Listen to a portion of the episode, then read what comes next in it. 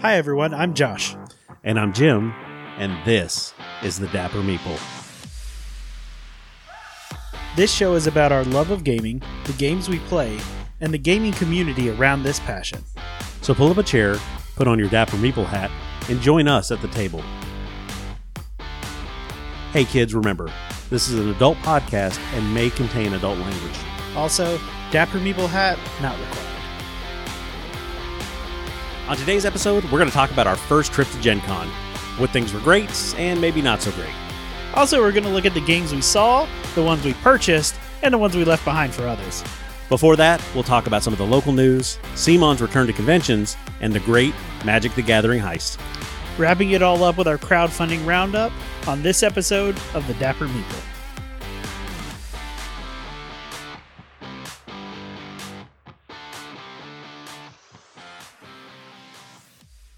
All right, so for all of you that were worried, uh, you know, rest easy. We did make it back from Gen Con. It was what I expected. Like, it was a haul.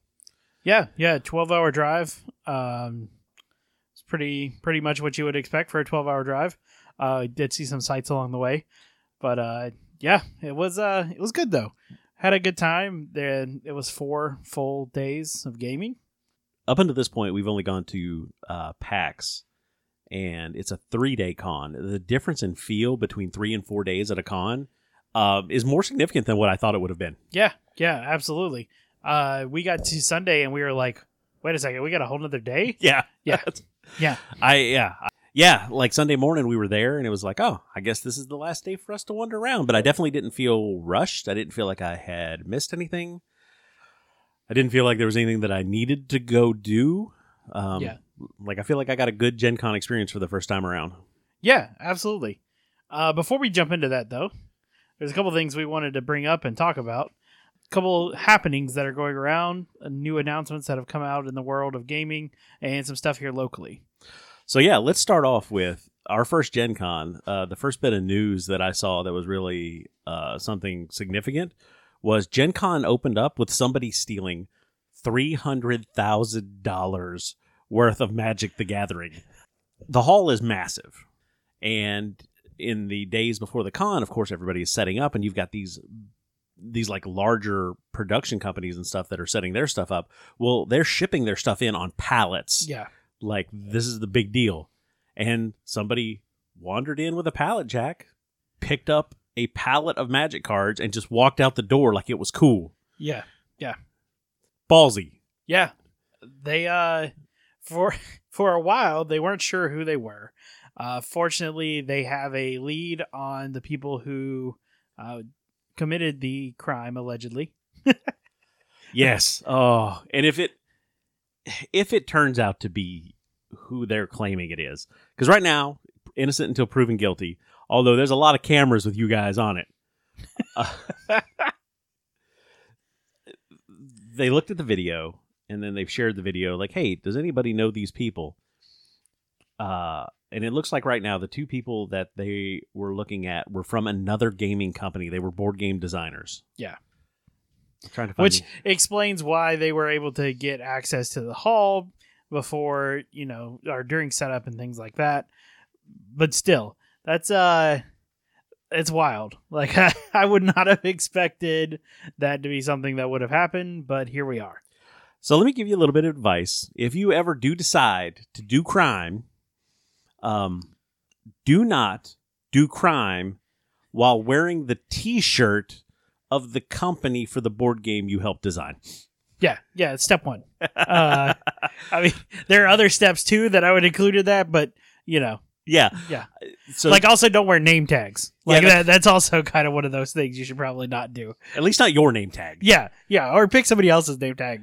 You know, Makes me feel like uh, a uh, these guys are not going to be developing a heist game anytime soon. that's going to be worth a shit. um, so yeah, so being clear, they're suspects who are apparently now that case is being referred to the prosecutor's office to see if they're actually going to prosecute. Were two people that had access to the hall because they were exhibitors that grabbed their pallet jack, took a pallet of cards somewhere.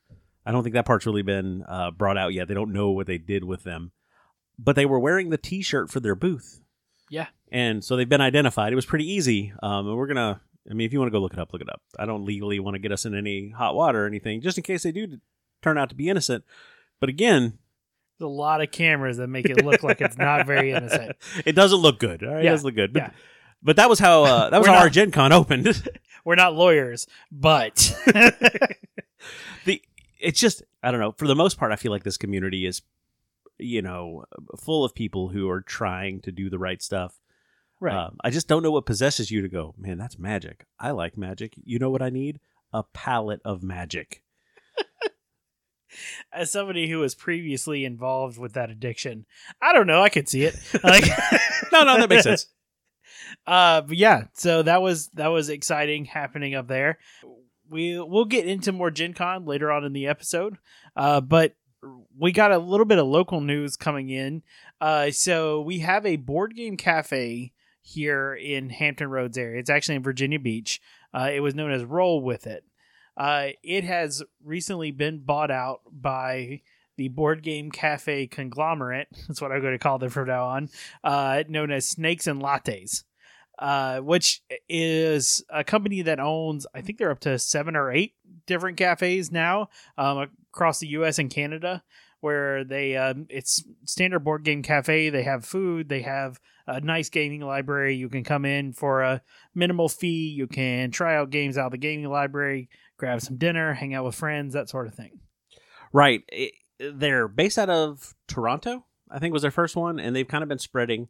Uh, I so I hope that this was one of those things where the guys that roll with it got a good deal out of it, and he's like, Yep. you know what, this is gonna you know help me fund another project or something, or they're now a franchise and he's still running it or something Yeah, like that. yeah. Like hoping all the best for him because it was a good cafe. I like it was a good time. We've been there a couple times uh, for D and D night, uh, for trivia night, which again feel like there was one section that was not D and D that got that threw us for a little bit of a loop. It's fine.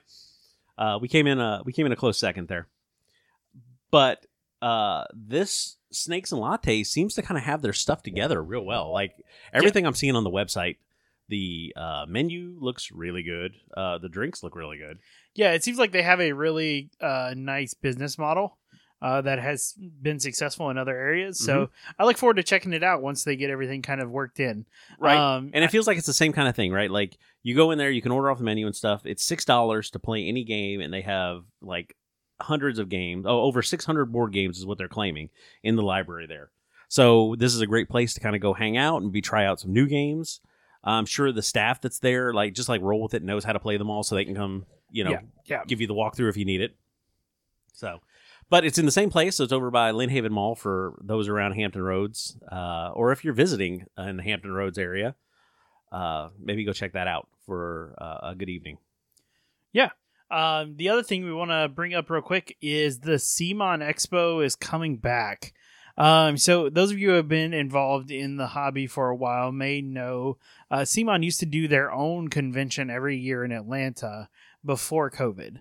Uh, when COVID hit, they actually dropped out of that. They they dropped out of all conventions as far as having a presence. Uh, but this year they are coming back with their own convention. It's going to be in the Minneapolis area. Uh, this convention was always really cool from everything that I read because you always got a lot of cool promos and things like that just for coming to the convention. So, if we do have any listeners in the Minneapolis area, uh, the CMON Expo this year is going to be September 15th through the 17th. Um, it looks like a good time. They're going to have a lot of demos and stuff from newer games of theirs coming out.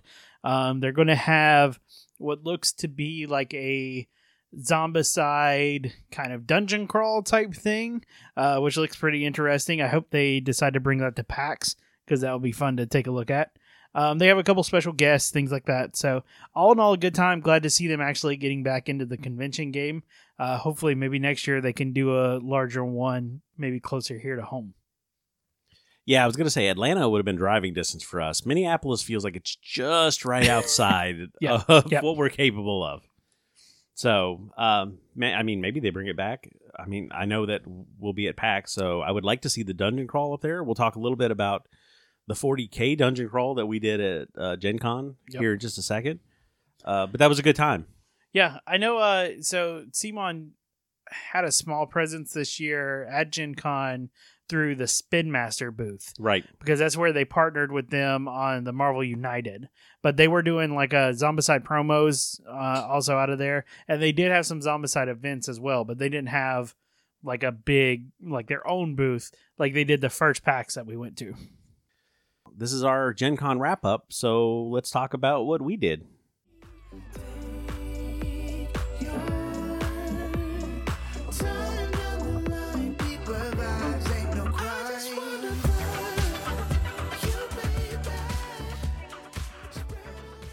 All right, so let's talk our first Gen Con. Yeah, there's a lot of stuff to talk about. But let's start with what what went right and what maybe did not go so right. right. So we did a pre Gen Con episode where we were talking a little bit about it, looking at some articles, things that you should know, uh, kind of what to expect, and uh, a couple of things that we thought were going to be important. And there were obviously people who did not listen to that episode who went to Gen Con. Oh, oh, we'll talk about some of those people. um, I think we kind of, I think we kind of knew what we were getting into, though. It didn't feel like anything was a big surprise. I don't know. I feel like the scope of it was a surprise for me. Um, obviously, looking at the map of the exhibitor hall, I was like, "Holy crap, that's huge!" But the exhibitor hall, I would say, was probably a quarter Oh yeah, yeah, uh, yeah. of all the space that Gen Con proper took up. That's yeah, that's fair. Uh, because it was all of the hall that's in the convention center, Right. and then they pretty much rented out all of the rooms outside of the main hall for like major distributors and stuff. There were other halls for just gaming. Right. Um, there was a whole underground passage to Lucas Oil Stadium that had like vendors in it. Right. For all of you geeks, though, that's where the Colts play. Yeah. Uh, it's, it's a football stadium. Football's a sport that was developed back. No, just kidding. kidding. And we're talking American football in case we get any Yeah. of those people. For that, for those two listeners over in the UK, uh, yeah, there was the there was an underground tunnel that was full of different vendors and stuff as well from the convention center to Lucas Oil Stadium, um, and then Lucas Oil Stadium. The entire field was full of tables set out and aligned for you to come play games. Yeah, which if you take a look at our Instagram, we have a cool little shot of there of the field, but also the like rooms in Lucas Oil Stadium also had things going on with them. That's right. there were RPG rooms going on. There was the True Dungeon experience. Which, Uh, which we've got to get into next year. Yep. It's like an escape room, but it's a dungeon. yeah, type. It's it's kind of like a mix between an escape room and a LARP. So And Yep. once you do it, you get rewards that you can bring back Yep. to the next year or whatever. Yeah. Uh, I, he we were he was telling me about this. I think it was like on day two or something. I was like, oh, let's go check that out. And he's like, it's sold out. yeah, I was like, lead with that. Lead Yeah. with that. But yeah, uh, it was it was massive. Uh, the food trucks were really cool. Oh, we'll talk food trucks. That's Yep. that's um, one of my favorites. Yeah, so uh, let's jump in. So on Gen Con, we talked about this year, we were going to be helping out the guys from BA Games, uh, who we have mentioned multiple times. We've had them on the show a few times. If you don't know who they are, you just haven't been listening. Uh, but Maybe this is your first episode. But go check them out. Uh, BAGamesCo.com is their website. You can find them on social media, on Instagram, Facebook, uh, BA Games. Their logo is a goat. So if you see that, you're going in the right direction. Yep. Uh, so we were helping them with their booth this year. Uh, they have one game that is out now, ready for purchase, and they have one game that has finished Kickstarter and should be in production as of now, looking to be available first part of 2024. Right. The game that they already developed that was out, we were able to sell copies of that, which I'm just going to say, we sold the shit out of some of those games. uh, that's Cult of the Deep, which is a great game that is a social deduction hidden role type game, which a lot of people that immediately is a turnoff for them. They don't like social deduction games. But I think what makes Cult of the Deep unique is that it is a social deduction game and you don't tell anybody what your role is but the mechanics of the game require rolling and applying powers and stuff, and that's kind of how you figure out who's who. Yeah, it it has a lot more gaminess to it uh, than most social deduction games that are you sitting around the table, you know, either voting or something like that to try and complete missions. Right. Um, and that's kind of how you figure it out. There's with the dice rolling mechanics, also the rituals in the table. It's a whole lot more game than just social deduction. Right. So let's give you the spiel. So people would be walking by and be like, hey, you want to join a cult? And uh, 90% of the people went one way or another. Either they got scared and ran off, or they were immediately interested. Yeah. So yeah. we were like, ah, these are our people. So they would step over and we would run a demo for it. Cult of the Deep, like we said, is a social deduction, a hidden role type game where you're in a cult, which is great. Comes with all the bonuses that get to, you know you get for being in a cult, summoning elder horror, human sacrifices, all the good stuff. The problem is, half of the cult is looking for new management, while the other half kind of wants to keep things the same. So you get a role dealt to you to begin the game, and this is what you keep hidden. You can either be one of the faithful, you could be the high priest themselves, or you could be one of the Kabbalists. You keep that to yourself. On top of that, you'll get dealt a character card. The character card kind of defines how you're going to play the game. It gives you asymmetric powers that you're able to use. You power those by a roll of the dice. Yahtzee roll mechanic, you get six dice to roll. Whatever comes up on the dice is how you assign them. That's going to determine what you could do. The dice could do things like harm people, they could do things like heal yourself or someone else, or you may be able to move one of the rituals forward, which are going to be in the middle of the table. These rituals are things that the cult's trying to accomplish. Every time you're able to play a dice with the right symbol on the right one, you move the ritual closer to being done.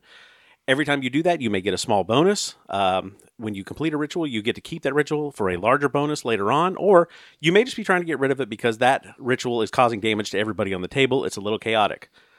With all that damage flying around and backstabbing going on, it's entirely possible that your character ends up getting murked before this is over with. If that happens, don't worry. You get to come back as a Wraith. You get your own set of dice to roll, and as people are assigning their dice, you get to change their dice for one of yours, thus still being able to affect the end of the game.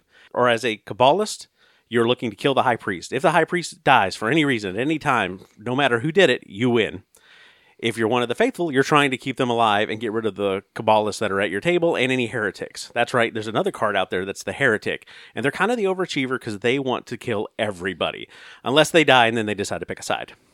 So that was the spiel that we pretty much perfected after four days. Um, it is a great game. We had a bunch of people like, oh, are you demoing it? And at the time, we weren't. But Saturday, we ended up running in some demo games. Yeah. Um, and a lot of people came back really liking it. Um, Yeah, the main demos that we were running at the booth were actually for their other game, uh, which is Forges of Ravenshire, which we've talked about on here. We we brought it up when it went to Kickstarter.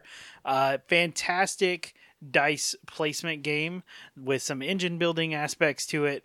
Um, it's it's a pretty strong game that has a lot of multiple mechanics, which are kind of um, par for the course for their games right. um, I think is what kind of draws us to them. I got the opportunity to run a lot of demos of that. Yeah, so we would play through the first season. Everybody get a feel for how the dice placement worked. Um, it's very much you place a dice, you take the action, you take a dice, you take the action. Uh, the numbers matter depending on what resources you get and where you place it. Uh, a lot of really good, interesting stuff. If you're interested in finding more about it, um, you can actually play it right now on Sovereignty. That's right. Um, you can also take a look. There are uh, mods for it on Tabletop Simulator as well. So definitely check it out if you like dice placement um, or worker placement games. A lot of people who enjoyed those like this game. Right. Um, I think the element of engine building with the guilds also adds kind of an extra step to it, um, as well as the production phase where you're trying to, you know, build out the armor. So the whole premise of the game comes: uh, you are a blacksmith in the town of Ravenshire. Uh, the forge master of Ravenshire has disappeared. Some people say he was eaten by a dragon. Most people don't know but you are trying to become the best over four seasons and make the most armor, weapons, shields, whatever, to gather the most gold. So you do that through the dice placement, which gives you resources. Um, you also build a guild out of different workers, so you're able to run those and generate more resources. And lastly, you produce as much armor and weapons as you can. Pretty simple concept at the end. The blacksmith with the most gold wins. Yep. So, uh, like a lot of people sat down and played that game. There were a lot of people who were like, "Oh, let me buy this," and we were like, "You can't." But so we'd have to tell them, "It's like, yeah, here it's in. Uh, it's right now. It's finished, but you can still late pledge or pre-order, and you can get a copy of the game." So it is still, I believe, in pre-order if you're interested. Um, just look for Forges of Ravenshire. Yep. So that was a big part of our con. We worked what three afternoons at the booth. Yeah, something like that for sure. Um, which was not bad. Like we were worried to begin with that we didn't want to sign up for too much with them, Right. Because it's our first Gen Con, we didn't know what we were getting into, um, that sort of thing. But I know both of us, I think, really enjoyed uh, working at the booth more than we thought we would. Yeah, definitely. It was uh, it was a lot of fun. Um, I got a lot of gifts. I don't know. Apparently, I was the only one. Yeah, I- I didn't get nothing. I would do my little spiel, and people would be like, "Oh, that's so cool!" They give me stickers. I got a little miniature duck. It's apparently because you're charming. That's what it is. I keep telling people this, and they just keep not listening. yeah, we Uh, had a good time with it, and I think that we were able to help them out because it's BA Games is a family group. It is Yeah. three brothers and their wives that get involved and help out, um, and are kind of like moving this company along. Uh, talking to them, it feels like they learned a lot at, for producing uh, Cult of the Deep Yeah. that they applied. So hopefully, Forges of Ravenshire is going to be an even bigger hit when all the chips are down. Yep. Uh, and then they'll be looking for their third game, which there are great suggestions out there.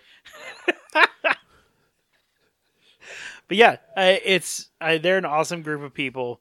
Um, if you have tried their games and you enjoy them, um, talk to your local game store about making sure they're carrying copies of it, um, because it's definitely one way to get the word out. Them being a small self-published company, Right. um, they don't have the huge backing that some of these other companies do, uh, but they are really good people. Uh, we enjoy working with them. Uh, it was a blast to help them with the booth. Some of the other great parts about this, uh, we talked about the food trucks, and I know this sounds like me being a fat guy talking, uh, but the road between the convention center and Lucas Oil Stadium was also blocked off above ground, and that's where the block party was. There were all sorts of local like restaurants and stuff that had set up a couple little tents. There was like a beer tent out there. Uh, there was uh, Wild Bill's sodas.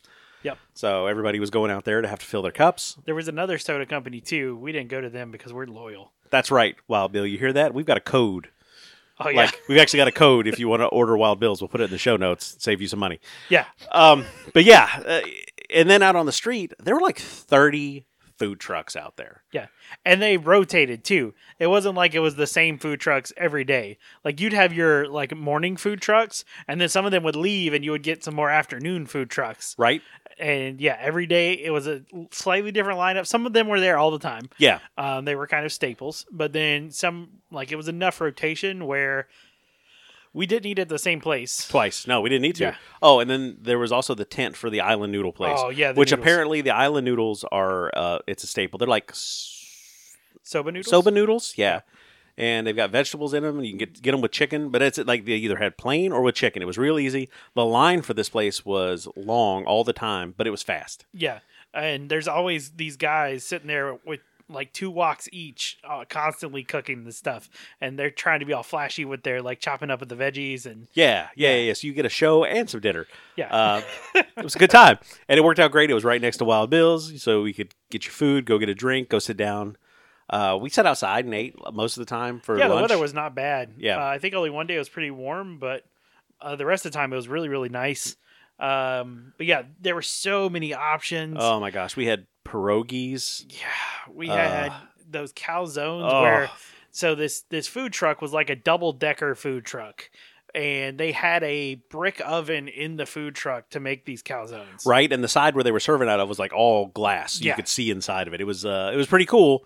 And the calzones were just, I mean, spot on. yeah oh, they were so good. fantastic we had like this nachos the i think it was the first night we were there we were starving after the day and we were like I, I just want something to eat. We're like, all right, these guys have nachos. We'll try them out.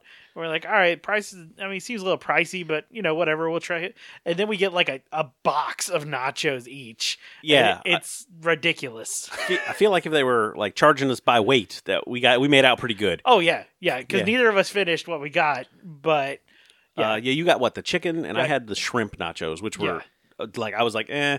Josh got up and got the last chicken, so they're like, "Oh, we got a shrimp," and I was like, "Well, I guess I'm getting shrimp," and I wasn't excited about it. I'm not a big seafood guy, but uh, no, man, they were banging. They were yeah, just amazing, and I was like, "Oh, well, I made mistakes." I think I got about halfway through my box, and it was just like, "No, I can't fit any more nachos or shrimp into me." yeah. Um, so that that was a blast. Definitely something. So one thing about the food trucks though this year um, that I'd read from people who had went in the past, this was a different location from where it usually is. Yes, yeah, Um, a lot of people were saying though they liked this location better. It seemed to work out better for um, just kind of where things were. I know personally, I I thought it was a great location. yeah. No, it worked out really well. I mean, you had to walk out to it, um, but it wasn't crazy. Yeah, no, there was uh, there was a really long hallway leading to like the exit door nearby. Right. That we say hallway. We're talking like this, like 20, 30 feet across. Like it was Yeah. a big ass hallway because there was always people sitting on the side up against the up against the thing eating. Yeah, and they also had the uh, retro pinball machines in there. That's right. There was like fifty or sixty pinball machines. Which apparently there was a weekend tournament going on for that. I saw the trophies. Yeah, yeah. So- Whoever could get the high score, I guess. So if you like pinball machines, also Gen Con. Yeah, uh, but yeah, it was a blast. Um, that part was really cool. It always looked really, really busy. Yeah. but we never waited more than maybe ten minutes in a line. Yeah. maybe. And I think that was the line decided we're like, all right, we're going for the noodles. Everybody tells us we got to do it. Yeah, yeah. And and it just happened to be really busy when we were trying to get there that afternoon, but it was still, I mean, extremely fast. It was. It was. Uh, and it was good, and it was worth it. I love it. Like it was a that was kind of like a, a big part, like getting to try new stuff out there. Um, I'm a food guy anyway. I really tell you, like that first day, the pierogies that we got were they were excellent. Yeah, That yeah, was- that that was a really good good choice. Um, so yeah, the other thing that um, was one of the highlights of the trip was uh, with the Warhammer guys. They did something different here at Gen Con that we've never seen before. It was a kill team dungeon crawl. Right. So for those that don't know, uh, there are a lot of different type of games uh, in the 40k or Warhammer uh, setup. Like you can play the big tabletop games. There's a couple different versions of that. There's the 40k, or there's the Age of Sigmar, which is more like fantasy based. Uh, there's Necromunda, which is a different type of game with its own set of rules. There's actually a board game uh, that we we actually got from our Warhammer guy uh, to try out there's a lot of different ways to do it. Kill Team is a tactical game, so you've got a squad of maybe like eight to twelve figures that you're moving. They used kind of loosely based on those rules. So one of their uh, settings for like your terrain is called the Gallowdark, and it is a space Hulk. For those who are not familiar with 40k, space Hulks are what happen when lots of different type of these massive ships enter into the warp, which is another dimension full of demons and bad stuff and they all get crushed together into just one big thing. And then it gets spit back out and floats around. So it's basically this, this huge dungeon you know with like hatches and battleship doors and stuff like that. And in this version that we were uh, that we got to play you come on as a boarding team and it's four miniatures so the first time we played it was just the two of us so we Yep. both controlled two minis um, and you breach into the to the room. They'll draw a card to see what's in the room, what kind of enemies are in it, if there's any loot in there, and then you've kind of got to play, like I said, with a loose interpretation of the kill team rules to survive. Now, you're not going to survive. You're going to die. Yeah, Like that, it's a it's a grind. It's definitely a grind. But the loot that you do pick up, you get to bring back. So by the end of Gen Con, our characters were a whole lot stronger thanks to the gear that they had picked up. yeah. Uh, shout out to Matt, also by the way, uh, the best DM that we uh, played with in this all weekend. Maddie B. Yeah. uh, dude's awesome. Uh, hope he comes to PAX. Yeah. Um, but yeah, it was a blast. Um, I never had so much fun dying over and over. Um, but yeah, we got some really cool loot. I like that you got to come back every time. We actually made some friends. We played with some of the same people a couple times.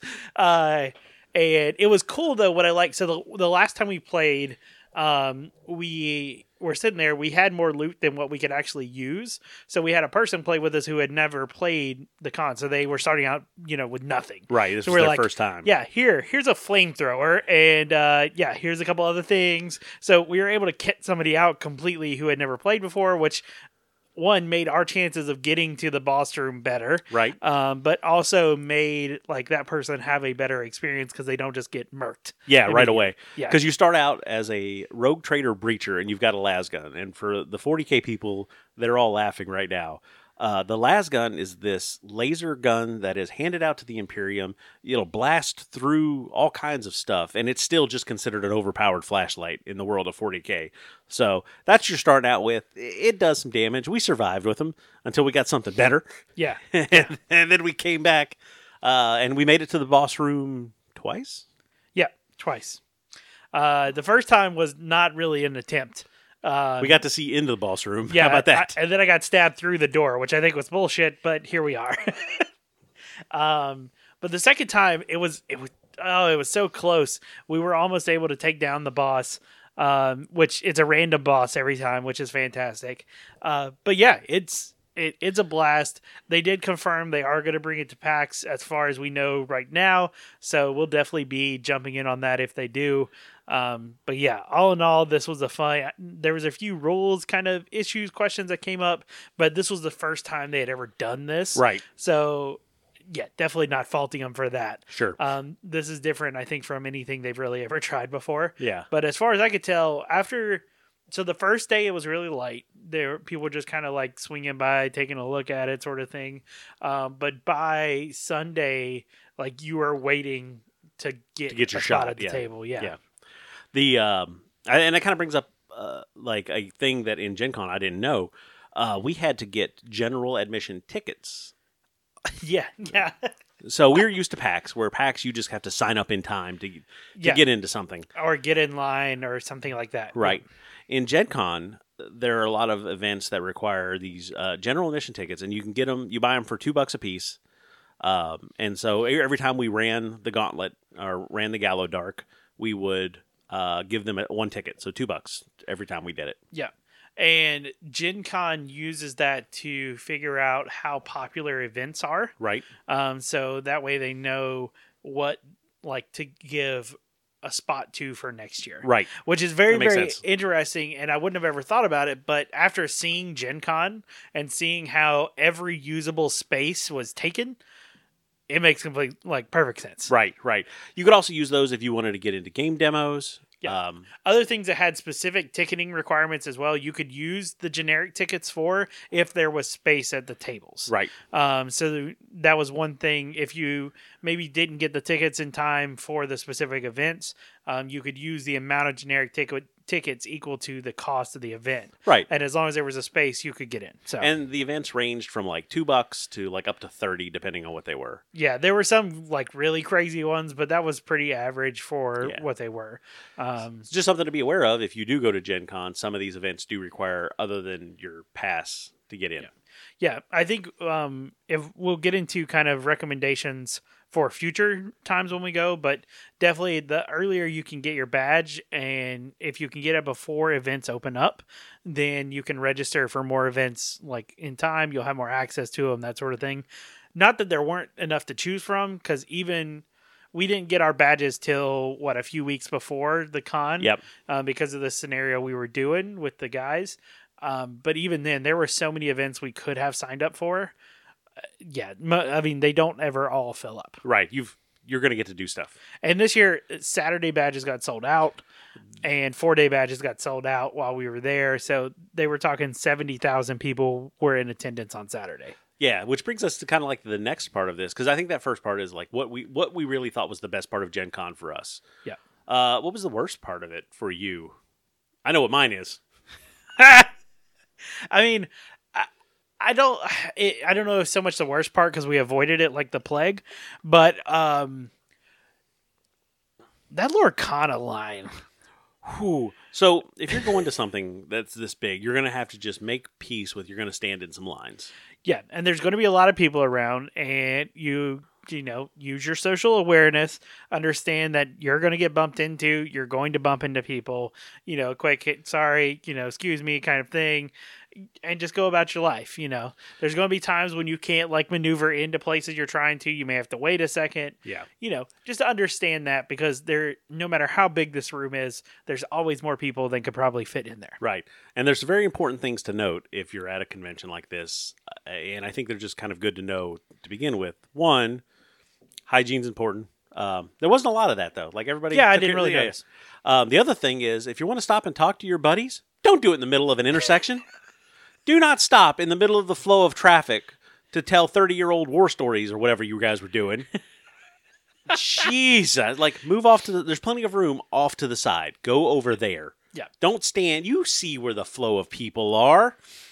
so there were that that happened quite a lot unfortunately um just you know situational awareness was not great all the time but uh, there were quite a few lines around the convention center especially day one Yeah. people trying to get in and get access because gen con for those of you who don't know a lot of times carries early releases. That's right. So games that you cannot get outside of the convention will be available at the convention, um, and it's usually the time frame of a couple weeks to a month ahead of time before they actually hit retail.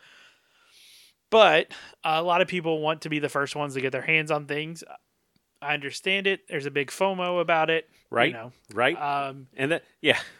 Yeah, so let's talk about the biggest line that we saw was Lorcana. Yeah. So if there were an award for this, uh, they would have won all of them. Like, Oh, my gosh. yeah. Uh, so, uh, Lorcana, for those of you who don't know, we mentioned it kind of in our pre-episode. Um, it is the new trading card game out by Ravensburger uh, that is Disney themed. Um, automatically, if bells are not going off in your head, thinking how popular this is going to be, you haven't been paying attention.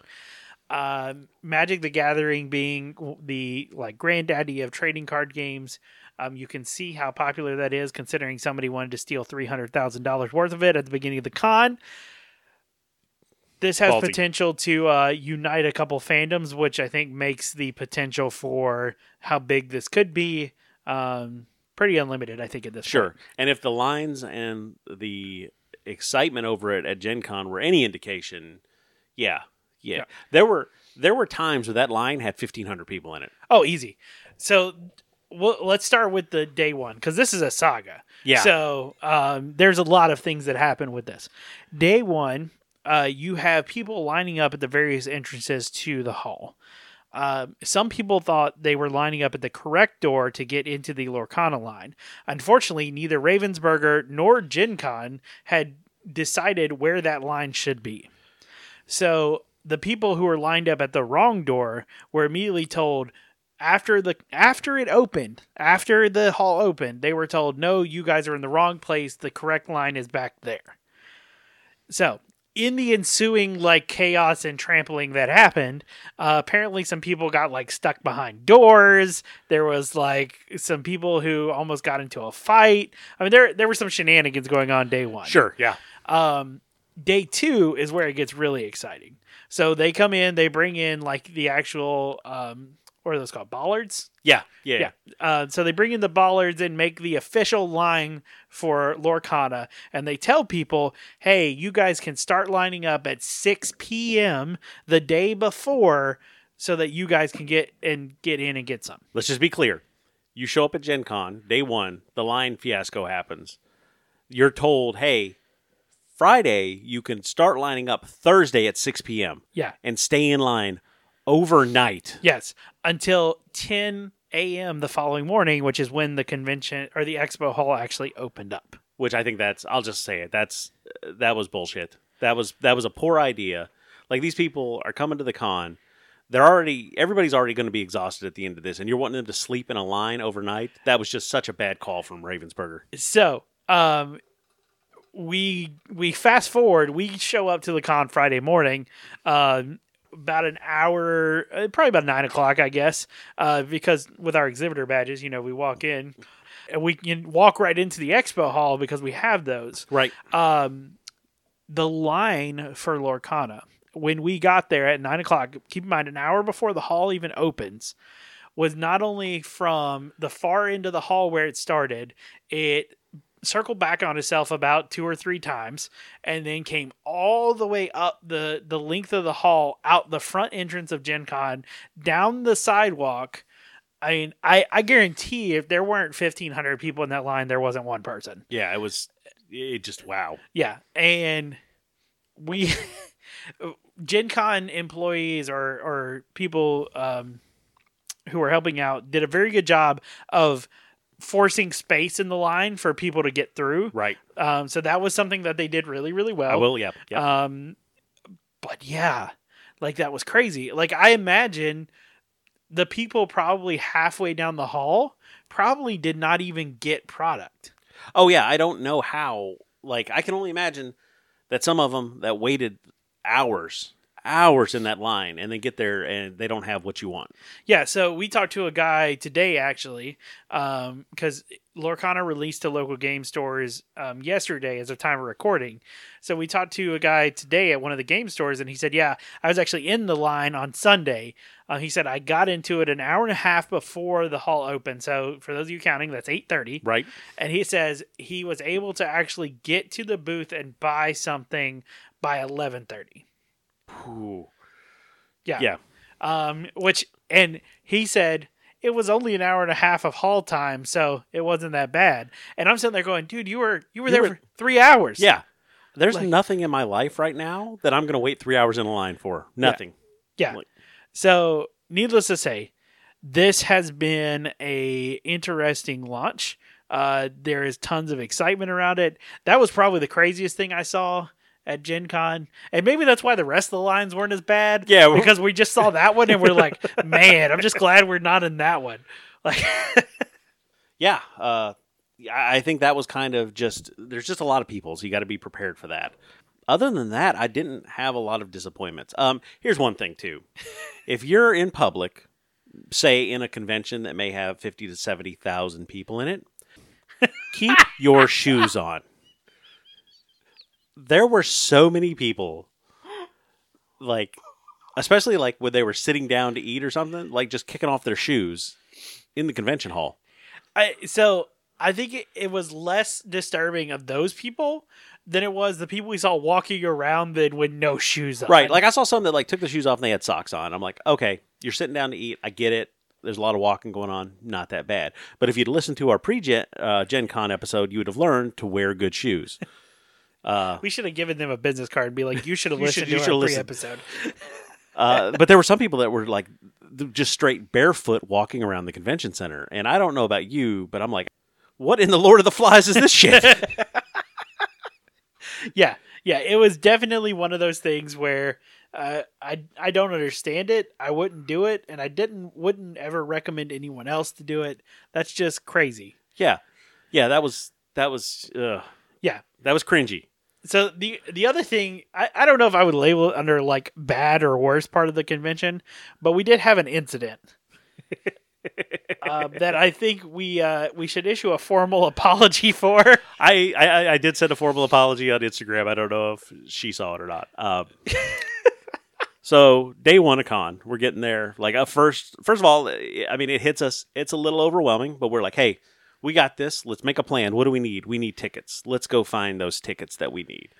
So we're charging through the uh, through the hall. We're taking all kinds of these turns and passing all these little places. And there was a couple little like uh, like food court looking deals. And we're passing one, and we're in a large group. the The flow is all moving this way, and we're looking around, and I see someone, and I totally like totally fanboyed here.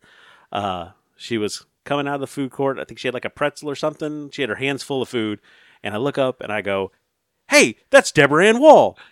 And uh, I was not using my inside voice, and I was pointing. Totally rude. Totally rude. Uh, Josh is like, "What are you doing?" I'm like, what? I- oh, inside voice. Yeah.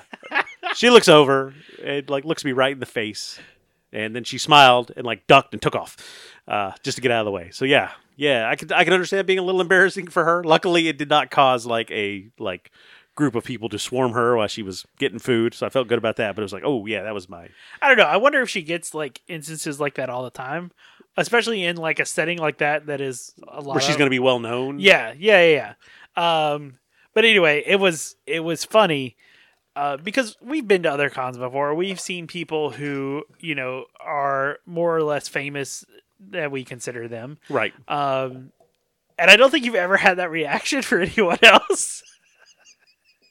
so I, I remember when we went to PAX the first year, and uh, we had just got our badges. We were about to like figure out where the expo hall was, and uh, Kate Welch was there. That's right. Uh, and you turned to me and you were like, "That's Kate Welch," like nor like a normal person would do. and I I remember like looking over your shoulder and being like, "Yeah, yeah, you're right." Like, uh, but yeah, definitely, This was definitely more uh, open to the public. yeah, Yeah. yeah.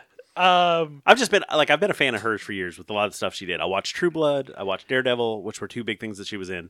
Um, I also watched the D and D show that she ran on Geek and Sundry for a while. Yep. I just like she is in my top three of celebrity DMs that I would I want to play with. Uh, for me, and in no particular order, it is Kate Welch, Deborah Ann Woll, and Brennan Lee Mulligan. So yeah, this one was big, uh, and I don't know. I was there was a lot of excitement. Uh, there was a lot going on. Uh, pretty sure I took my meds that morning.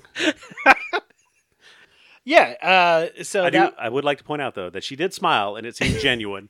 And then she was like, "All right, I got to go." Yeah. Uh, so that was hilarious and was a great way for us to start uh, because, you know, social embarrassment is always a fun way to start a convention. I love that the people around us too were just kind of like, "What's wrong with this guy?" Because they didn't see her. I don't think they saw her. She was fast. oh, man. Yeah. So that was that was kind of our best and I guess worst moments. I, I don't I, I don't know if I would quite call them all that, but um, those were some of our, our big fun takeaways from Gen Con. Uh, it was an absolute blast for four days. Uh, we have a lot more to talk about though. Um, let's start in with uh, let's some games that we looked at. right? Like that's the whole point of this thing. It is this is a big this is a gaming convention, and there's so much good stuff. Like there are the games that are out there, and then there are upgrades for the games.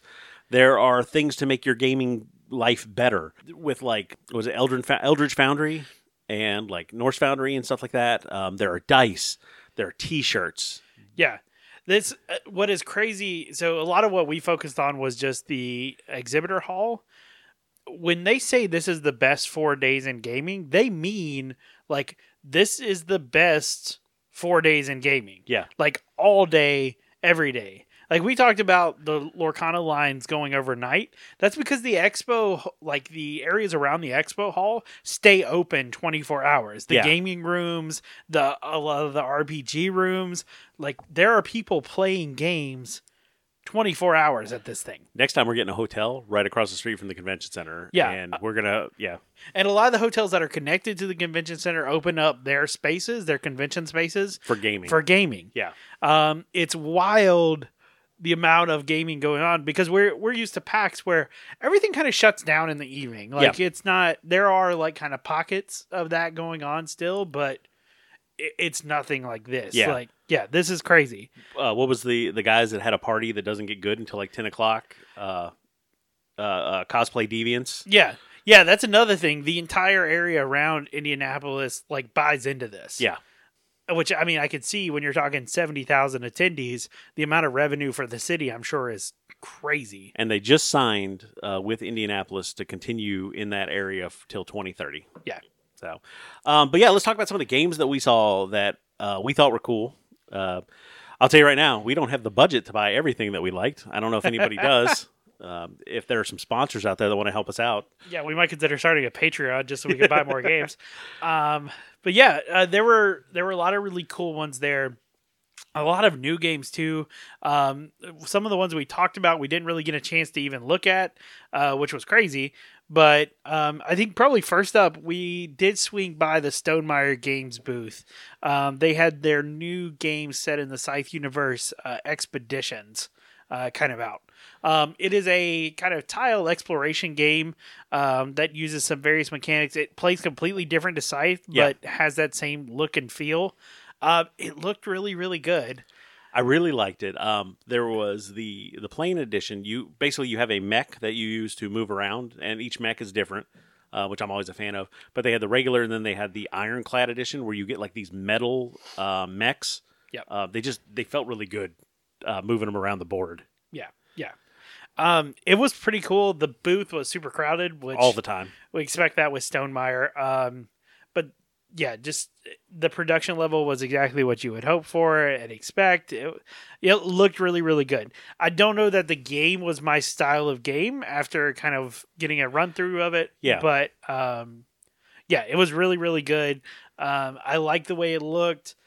But I, I wanted to do some more research on it from picking it up. There was a lot of hype built around it, um, but it, I wasn't quite sure if it was a game that we would like. Uh, but definitely a cool like thing to take a look at while we were there. Uh, the other one that we got to look at, which we actually got to sit down and play it. Fortunately, there was a group that was supposed to show up at noon to play, and they were like, "Well, if you guys want to hang around and watch, you can." And we were like, "Cool, we'll do that."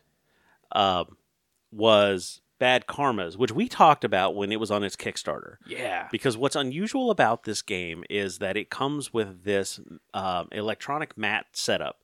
And you place the mat down, you place the board over the mat, and the mat reads where your pieces are, where the bosses are. Uh, Bad Karmas is kind of a boss battler. Yep. Um, and it's all ran like you have a tablet running the main game. The best way to set it up, they said you could run this with one device, but Yep. they had a tablet set up that was running the game essentially, and then four cell phones that you uh, ran the program on the cell phone and like keyed into the game.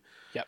Uh, it- like this goes beyond like a helper app or some kind of app driven game. I think. Yeah, it it takes it a step above. I so I don't remember what episode. We could probably look it up and plug it into the show notes when it was in um, Kickstarter. I remember when we first looked at this game. Uh, I thought that the technology behind it, if it works, was my caveat. If it works, brings a different level to board gaming. Having played it, it works. It actually works really, really well. Eh, better than I expected it. Yeah, yeah. I was very surprised with that. Um, and it is exactly what I hoped it would be. Yeah. Um, so it runs off of a system called Teburu. Um, that is kind of the brain and the mat underneath the game. Um, and this system, they are making it so that it is open source. You can actually get a prototype and developer kit for it. So if they want to use their own games or make a game for it, any company can. Yep. They did just sign a deal with Hasbro to use the for them to use the technology to develop different things. I'm excited to see what comes out of that. Oh my god, it's got to be a D&D game, right? They're going to have to make a D&D game for this I mean, thing. I'm even thinking just like uh, battle map type stuff too. Yeah. Like, Yep. But the really cool thing about this, um, so because of the board, the app is able to respond to player decisions. Yes. So in this game, Bad Karmas with a boss battler, as you move your piece around the board, you do the different actions.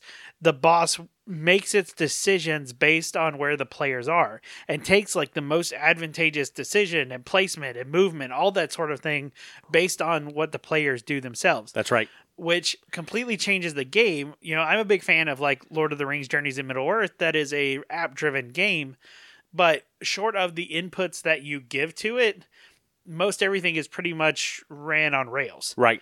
Um, this allows it to completely open up. Yes. Um, so we had never played this game before, short of that demo, and we sat down at the table and he explained kind of some basics of how to maneuver in, into the app and things like that. And then the game basically taught us how to play. That's right. There was no reading a manual. There was no nobody figuring it out. Like you, you immediately get into the game. Yeah, we so we did one scenario where we fought a boss. The whole like shenanigans happened. It was probably maybe thirty minutes. Yeah. like the the whole playtime and it was not like 20 minutes of explanation 10 minutes of gameplay I mean, we were playing for probably 20 25 minutes Right.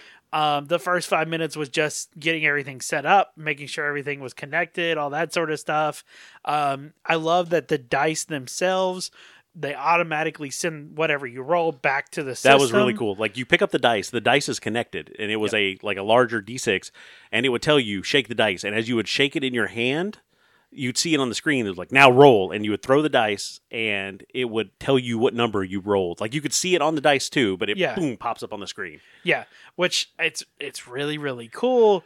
Um, yeah, this this system was everything I hoped it would be. Mhm. Um, and one of the really cool things, so we are talking with the designers. The main design team is out of Italy. Yep. Um, there is a secondary team as well in Canada. Um, and we were talking to them while we were waiting for you know to see if that other group was going to show up about like what they've done as far as the design process goes you know how have they tested it that sort of thing.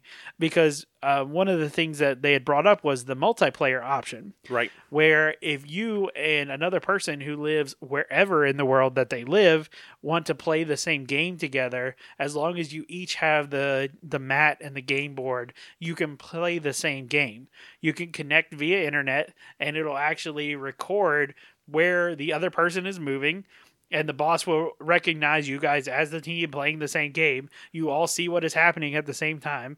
They said they played a game where the team in Italy played with the team in Canada on the same game and the whole nine yards. Right. Um, that's awesome. Yeah. Like the the level of connectivity that that brings. It, I feel like it gets us a step closer to bridging that gap between board game and video game. Yeah. Um, because that's kind of where we're stepping into with like AI that the boss has and things like that, which I think is not necessarily a bad place to be. Some people who are purists don't like this kind of thing. And I mean, that is what it is. To me, this is a completely new like realm of board games that we can explore. Yeah. Like don't get me wrong, I love traditional board games as well that don't use an electronic component. They're great. A lot of them do extraordinary things. Um, I think if you like something like that, this is a fantastic system to look into. Um, it was really cool to meet the design team because that's who was there. Right. We spent. I mean, we spent an hour at that booth just kind of talking to them. Yeah, um, because we got a chance to ask them a lot of really cool questions, you know, about how it works and things like that, and they were very open with talking about the way that it the system works, the way the, some of the elements that they were designing into it to make it more universal. Um, like one of the things, the the brain of the um, of the board that sits underneath um, is now removable Right. so that you can have different shaped boards and all you'd have to do is click it into the new board and then it would recognize so if you down the road as we get hopefully you know more publishers and developers making games to work with this system it's going to go from having the standard rectangular board to now you know who knows what we might end up with Right. um, and that's all going to be possible because of that quick little interchange that you can make with the brain of the system. I would like to see different size boards. I would like to see the sensors getting more sensors on each board. Yep.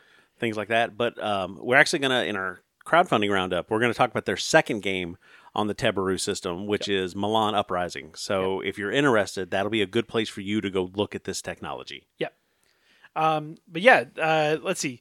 One of the other places that we got to swing by. Um, so we have been fan of Pops and Bejou games Mhm. for a while since Right. uh, Cultivate. Actually, Yep, that we, was their first game. Yep, we were able to try that out, play that a little bit. That was fantastic. Um, we've actually picked up their next game, which was Channel One. Right. Um, and then they have another game that is out now called uh, Alphabet Stoop. Um, so we got to stop by their games. That's right. Uh, we actually met uh, Jenna, who is the Bejou of Pops and Bejou games. That's right. She's from uh, Bejou, Minnesota. I believe so. Yeah. Um, but yeah, super nice lady. Uh, we got a chance to talk with her a little bit. Um, we gave her a pin, and she was like, "Oh yeah, I recognize your guys' logo." And I was like, "Yeah, yeah, baby. we're ma- making a name for ourselves. Uh, but yeah, so we took a look at at Alphabet Stoop. Um, I really like their games because of how light they are. They are. Um, they have a really good element still of strategy, but they're not overwhelming where like people can't get into them. They're very accessible. Yeah, I cultivate was so cool, and we played it. Uh, we pulled that out a couple times and played it. Um, I, I really like that one, and just getting to sit and talk with her, really just personable, and it was awesome. And she handed us a ton of bookmarks. Yeah. Uh, so uh, we have those lying around uh, in the stash. Um, but it was just great getting to meet her, and it was cool that she was like, "Oh, I recognize this," and talked to us a little while, and then she came by our booth later on. Yeah. Um, but it was cool, and congratulations on them for their third game being published. yep. Yep. Um, and then not too was it right down the hall from her? That's where we found the Marvel Multiverse role playing game. Yeah, so this one was it actually just came out. Um, it hit store shelves right around the time Gen Con was, or right before. Um, so this is a new role playing game from Marvel, uh, where you basically get to build your own superhero. Sure. Now there are pre-builts, which you all know and love. It's like Spider-Man, you know, all the the Marvel property. Yeah. um, they were in there. But that's the part that I was really excited about. Is I don't want to play their hero. I want to play my hero, Yeah, yeah. and that is an option. Um, it's a really interesting D6 based system. Mhm. Um, but yeah, it looked really cool. We got a chance to kind of talk with uh, the guy who was there running the booth. Um, the really cool thing about it is that for future um, accessories that are going to be made for that game, they are all going to be made by CMON. So um, initially, they just made the special dice, which we were able to see while we were there. Um, it was like a translucent D6 with the Marvel logo on it. Um, that's their initial product. Afterwards, I would expect things like miniatures Right. and stuff like that. And knowing their quality, you know, it's going to be good. Yeah. So I'm excited to see what comes out of that. It's a very interesting system. Um, it's definitely one on a short list of new RPGs we were looking at. Another game that we got to check out was Final Girl, but this was season two. Yep. Uh, so we've talked about it a little bit. Um, you know that I'm a fan of Final Girl season one. I have the big box. I've got all the goodies, all the things. Um, it is a solo game, uh, which a lot of people are like, "How do you have a solo board game?" It's very easy and it's fantastic. You should try it. Uh, but the premise is you are the final girl of a horror movie. It's that that general trope where you alone can summon up the courage and power to take out whatever the bad guy is. Uh, the season one of Final Girl was traditional horror themes, so you had killers that were similar, killers that were similar to Jason, Freddy, that sort of thing. Season two was a lot more sci-fi. Yeah. So we got things like there's a an aliens one, um, there's like a Tremors one, um, and a few others. They all look fantastic. I was very tempted to buy the big box for that. Um, fortunately, my budget said no, um, so we we d- redirected. But it's definitely something I think I'm going to pick up some of the uh, feature films for. So the way the game works, for those you don't know, there's a core box that you have to buy that has basically your generic pieces that you need to play any game. And then you can buy feature film boxes. These come with a enemy and a location. Now you can mix and match feature films and enemies and things like that but you always have to pair the core box with one enemy and one location um, each of the feature films has two final girls in it. They have different abilities and things like that that they can do. And of course, the enemies each have their own special abilities, and even the locations have special things that happen in them. So there's a lot of game even in just a core box and one feature film, which, if I'm not mistaken, is like a $40 price tag, um, just standard retail. Right. So it's not a huge buy-in if you're someone who likes solo games and want to give it a shot. Um, you can find hundreds of thousands of reviews on it online. It's a great game. Definitely check it out. Uh, whether you get season one or season two, find the one that you love and go for it. And I think the last game that we really looked at, um, that we didn't buy, because we'll talk about those in a second, was the uh, RPG Old Gods of Appalachia. Yeah. So that is by Monte Cook Games. That's right. Which huge fan of Monte Cook games. Like uh, my first fifth edition experience was in Ptolus, which is a Monte Cook setting. Yeah. Um, it's based off of a podcast by the same name. If you're interested um, and you're into good storytelling, definitely go and listen to that. It's set in like 1920s Appalachia and in an alternate universe where the mining and you know uh, stuff in Appalachia has gotten the veil between humanity and this other world really thin. So there's a lot of things that happen um, that are, I wouldn't say a cult, um, eh, a culty.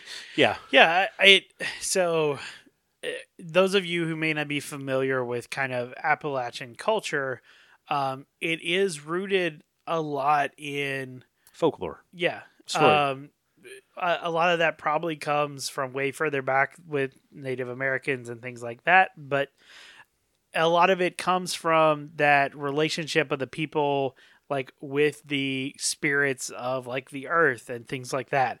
Um, so there's a lot of that kind of elements that are built into this. Uh, it's it looked really really interesting. It runs off the Cypher system That's right. Yeah. um, which is very very open ended. I, I really like that was my first experience kind of looking at it. Right. Because we got to Um, play like a 15 minute uh, Little demo demo yeah. type. Yeah. Uh, but what I love, so we growing up in North Carolina, we're we were adjacent to all of this culture. Right. Um, we grew up not really in the area that it involved in, but probably less than an hour outside of kind of where you start getting into it. That's right. Yeah. Um, so it's cool to look in there and you see like these places in North Carolina, Virginia, Tennessee, West Virginia, all these things where you know the setting takes place. Uh, and a lot of the like supernatural elements and things are rooted in folklore that was actually believed in these locations. Yep. Um, so yeah, it's very very cool. The cover art looks gorgeous. Um, if I you take a look at it, Monte Cook has been around for more than 50 years making games. And I mean, this is just, it's just, it's really well done. Um, I, I really liked playing that Cypher system. Um, I'm kind of excited to maybe get into more of this later on. Yeah, I definitely, like we said, check out the podcast if you are a fan of storytelling. Uh, Steve Shell is the guy who originally started it, um, and from the beginning, like it's it's a beautiful story. It's a little creepy. Um, there are some elements in it that may not be for everybody, but the way the story is told and is tied back together, it's it's amazing. So definitely take a look at that as well. So then we actually bought some games. Uh, I hope you guys were buckled in for a long episode. Let's start with Diced Veggies. Yeah, so this was a game uh, that I believe we mentioned beforehand. Yep. Uh, it's a light game that um, got quite a bit of hype actually before Gen Con. Take a look at it. Basically, you roll you roll dice and create them into a cube um, that you can then use a cardboard cleaver to cut out the dice that you want to use to cook the recipes that you have. Right. All the dice are D6s, and there are five different colors, which represent the five different ingredients that you could possibly use uh, to create whatever these recipes are. Uh, uh, we've actually played it with a four and a six year old, um, and they love it. Like Yeah. they're having a, such a blast with it. I'm so glad that we walked over and picked that one up. Yeah, because it's from Kids Table Board Games. Yes. is the um, original kind of publisher on it, and they have both the rules that would be for like older groups that could really like work with it, and because it it has like like upgrade cards and stuff like that, they make it a little more complicated. Sure. But then they have a simplified version. They do. Like the, the original version, you need to be able to read and understand what it's telling you to do. But Yeah. for kids that haven't gotten to that point yet, the simplified version is amazing. Yeah.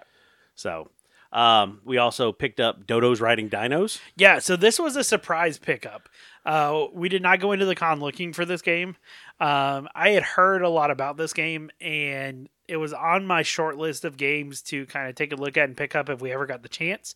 Um, Sunday, we were perusing the hall before it opened, as we did with our exhibitor badges, and we stumbled across this booth. Um, they had this really cool dragon game, and I was like, "Oh, that looks kind of cool!" Like the way it was all set up, the miniatures and everything. And then, like the other half of the booth was this ridiculous looking cartoon game, and I was like, "That looks interesting." And then I saw, it was, "Oh, it- that's Dodo's riding dinos." Um, so we looked; they had a stack of like ten games left That yeah. they had sold out of everything else they brought to the con. Um, so I walked over, talked to the guy for a minute, and I was like, "So tell me about this game. I've heard a good bit about it. Um, like, you know, give me your pitch." So we went through the pitch, and he started out with, "This is basically Mario Kart, the board game." Right. And I was like, all right, I'm in. You pick one of your racers, which all of them are various dinosaurs, either with dodo riders or they're carrying dodos. Um, and it is a racing game around the tracks. There are four different tracks that come in the board, and each track has a short and a long version. Uh, in these tracks, you there are various elements depending on the track you choose um, that will affect the race. Each of the racers have different abilities. Um, you also get power ups that you can use to try and knock the other racers off the track. Right. And you actually have to flick those or whatever. So there's a dexterity component Yeah. in this. There are ones that you flick. There are ones you drop from above the game. There are ones you roll. Um, yeah, there. Each one has its own way to implement it, um, depending on which one you're trying to use. Uh, this one looks fantastic. We have not got a chance to play it yet. I'm really excited when we do. Um, but this was one that has gotten a lot of really good reviews. Um, and it was awesome because I- I know they sold out because we went back uh, later on Sunday, yeah, that afternoon, and they had converted the whole booth to the Dragon Yeah. game. Yeah. So, yeah, but that was really cool. I'm glad we got to pick that one up. I'm excited to get that one to the table. Um, I picked up Stuff of Legends. We looked a little bit at it and we talked about it before we went. Seeing it on the spread out and actually in the demo, I was really excited to get this one. Um, basically, the premise is that the boogeyman has taken, uh, like, kidnapped this child, and you play as his toys, and you have to cross into the realm of darkness to go get him. Yeah. Really, f- I, first of all, I, I'm a sucker for themes. Give me my Ameritrash so this really like i just i love the theme. Watching the gameplay on it your characters change and evolve during the game. Like the teddy bear in our world is a teddy bear but as he steps into darkness he becomes this like grizzly. Yeah. um, so you know he can actually do something. Your allegiances in the game can change throughout depending on some of the cards you pull and some of the things you play.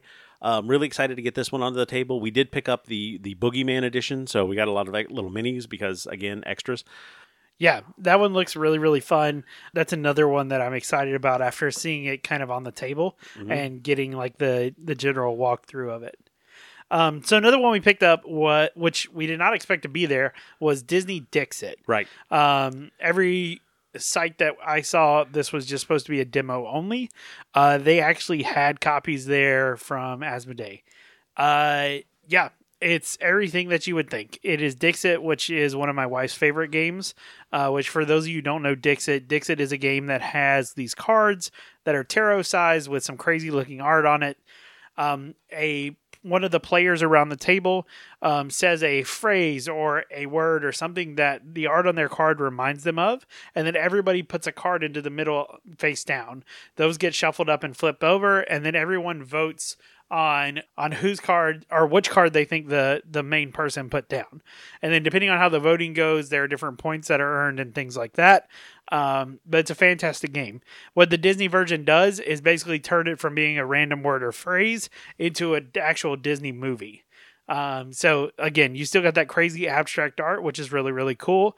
Uh, but overall, it looks like a really really good game. Yeah, and the last game that we picked up was Boop. Uh, this is the spooky version of Boop, which is the fun cat pouncing game. I mean, Sure. Yeah. Uh, they're cats on a makeshift mattress. Uh, it's a two player game where you are trying to bounce the other person's kittens or cats off um, in order to win the game. that's right. Uh, we stopped over to pick that one up, and we saw that it was the special Halloween edition, so we got that. And uh, the lady at the front that was taking the money was fantastic. She was just yelling at people like, "Come bring me your money." So we did. Uh, and she was like, "Do you want to have the uh, designer sign it?" We're like, "Yeah." So we have a signed copy Yeah. of Boop. But yeah, it's a fantastic little game. Uh, it actually, the original version came out at PAX last year and immediately sold out. Um, but yeah, it, I'm excited for it. Uh, gotta want to get it to the table. It seems like a little quick fun, um, but got a little bit of strategy to it kind of game. right? And then I mean that's kind of that was the games we picked up. And then we picked up upgrades. Uh, we've got uh, I picked up some of the hematite dice and some of the metal tokens for Moonrakers And playmats. and the playmats. Finally, finally got the playmats. Yep.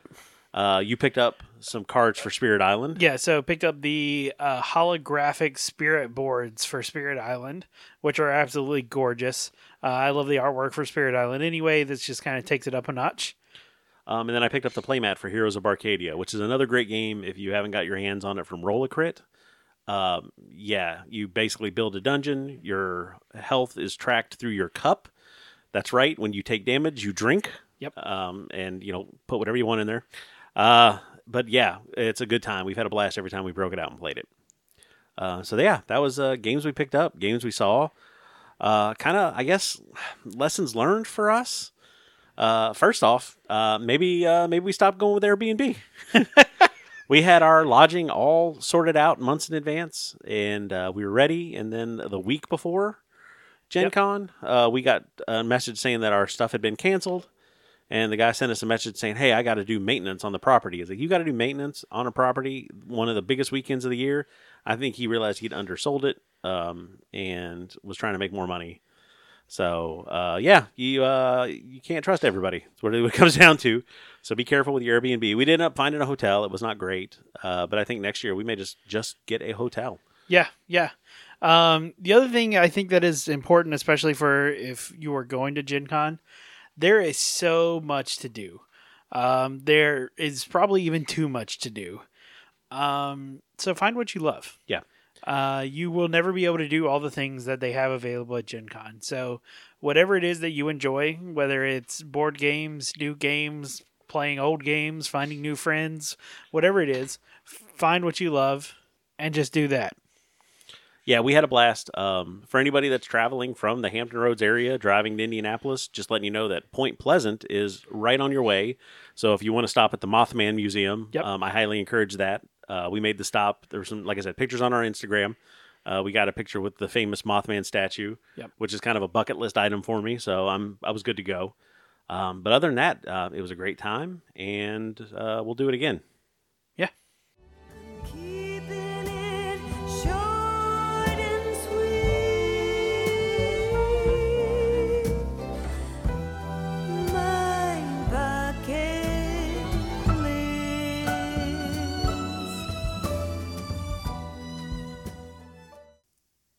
And next up, our crowdfunding roundup. So we've got three great projects that we've pulled today. Two of them are a little haunting and a little spooky. One of those is the one that we talked about earlier with the Teburu system, so we're going to look at that. Uh, the next one is a preset RPG type style of uh, Vampire Commandos set in World War II.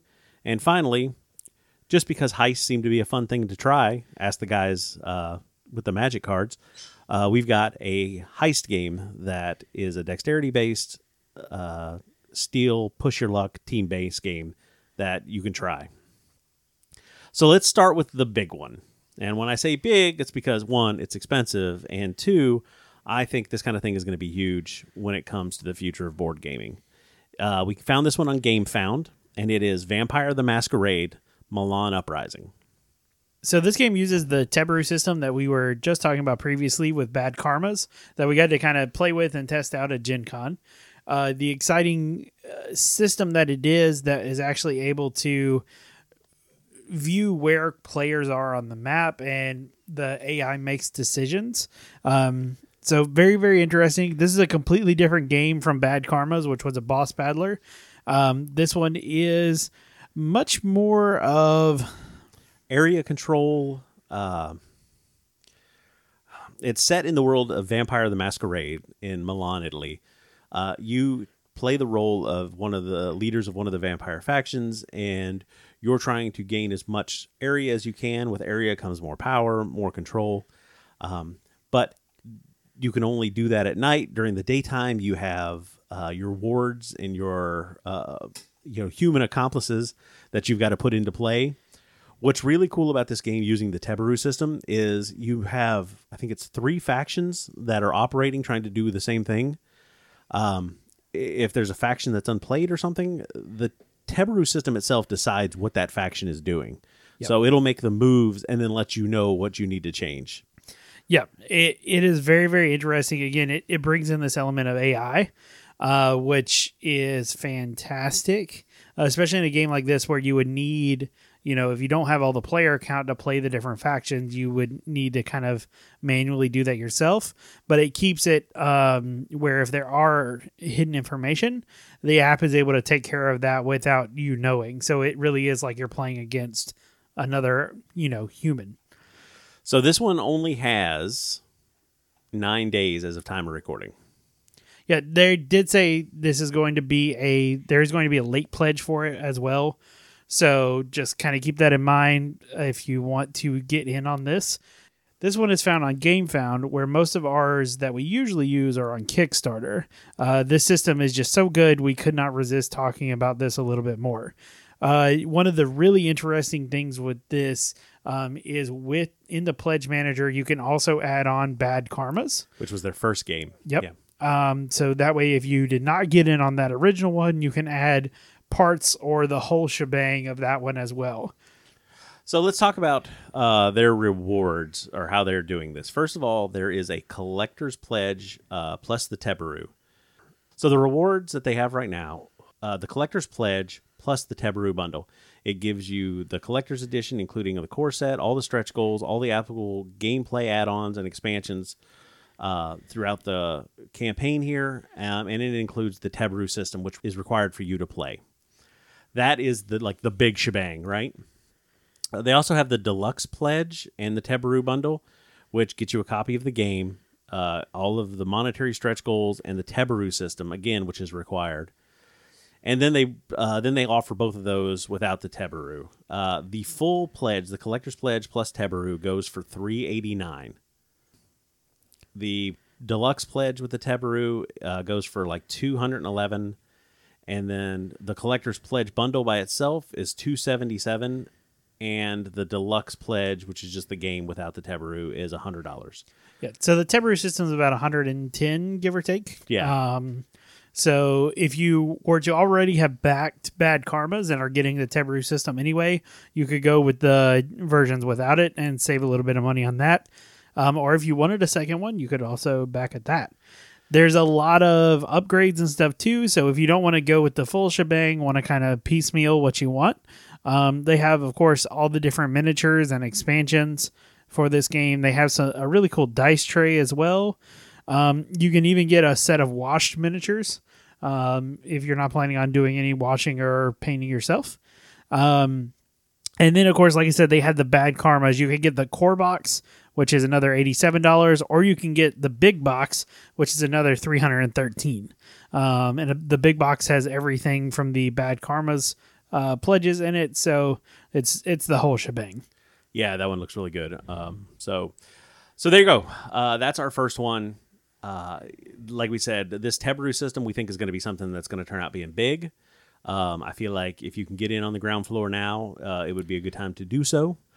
Uh, and we're excited about backing this one. This is one we're actually going to back. Yep. Next up, So the next one we have is called Eat the Reich. Uh, it is a fantastic looking RPG. The art on it is a little wild. Uh, may not be everybody's cup of tea, but it to me it looks fantastic. Um, it is an RPG in which you play as pre-generated characters who are vampires uh, set in the 1940s, trying to take out and um, drink Hitler's blood.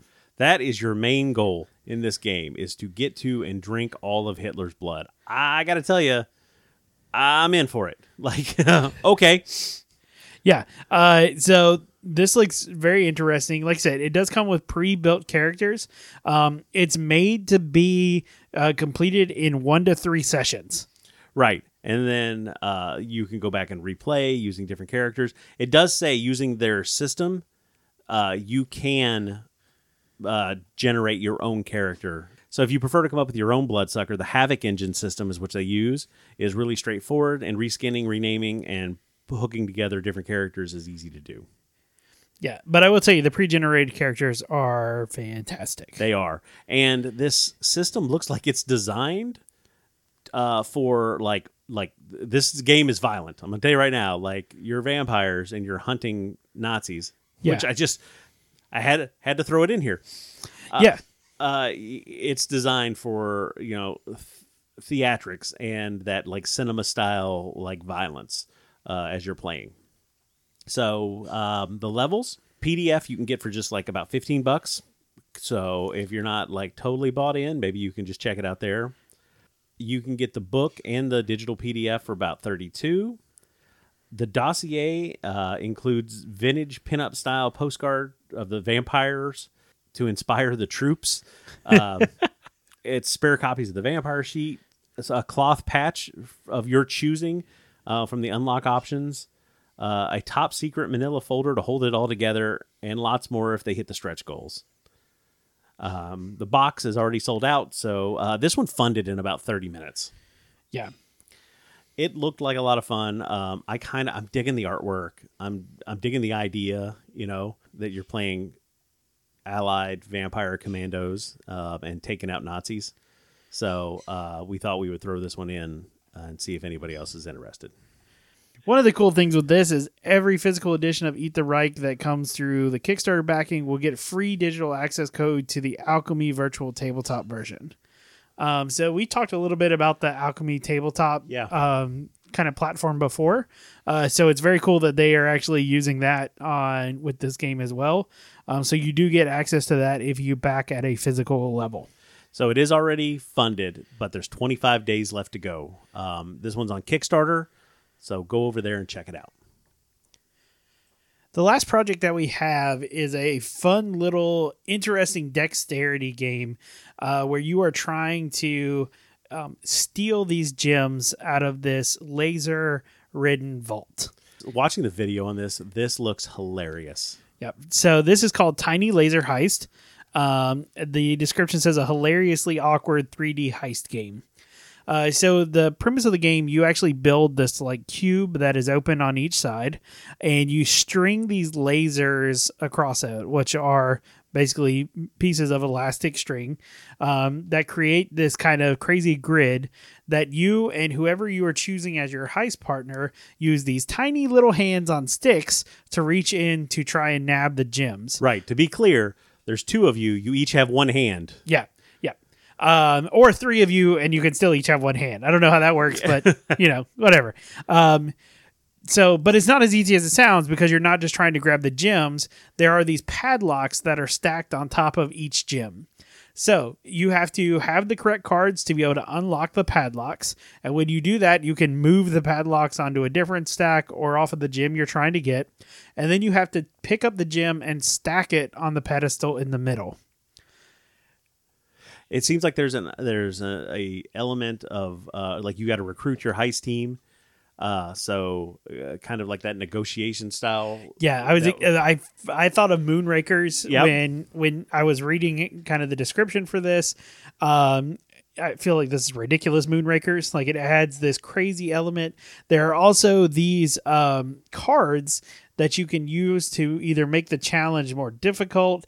Um, like one of them is uh, called One Eyed Jack, and it's it's the the person who is the mastermind has to cover up one of their eyes during the heist which we all know would make your depth perception awful. And when you're trying to use a really tiny hand, things can get interesting real quick. Um, but there's also cards like the helicopter, where you're able to come in or access the museum from the top side, which normally you can only access it from the sides. So there's a lot of really cool, interesting things with this. Um, they even have their first expansion kind of tagged along with it as well Yep.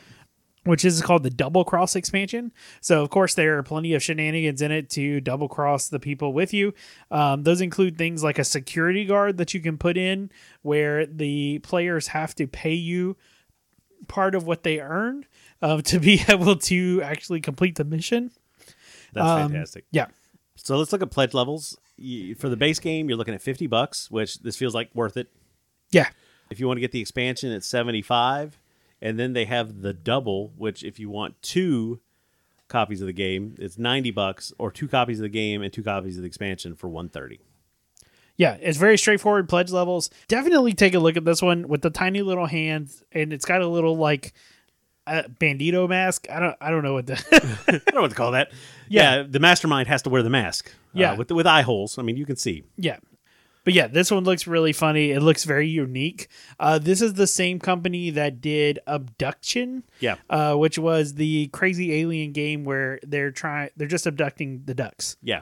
Yeah, and it's Uh, great. There's 13 days uh, left to go on this pledge, and this is another one that's already fully funded. And with that,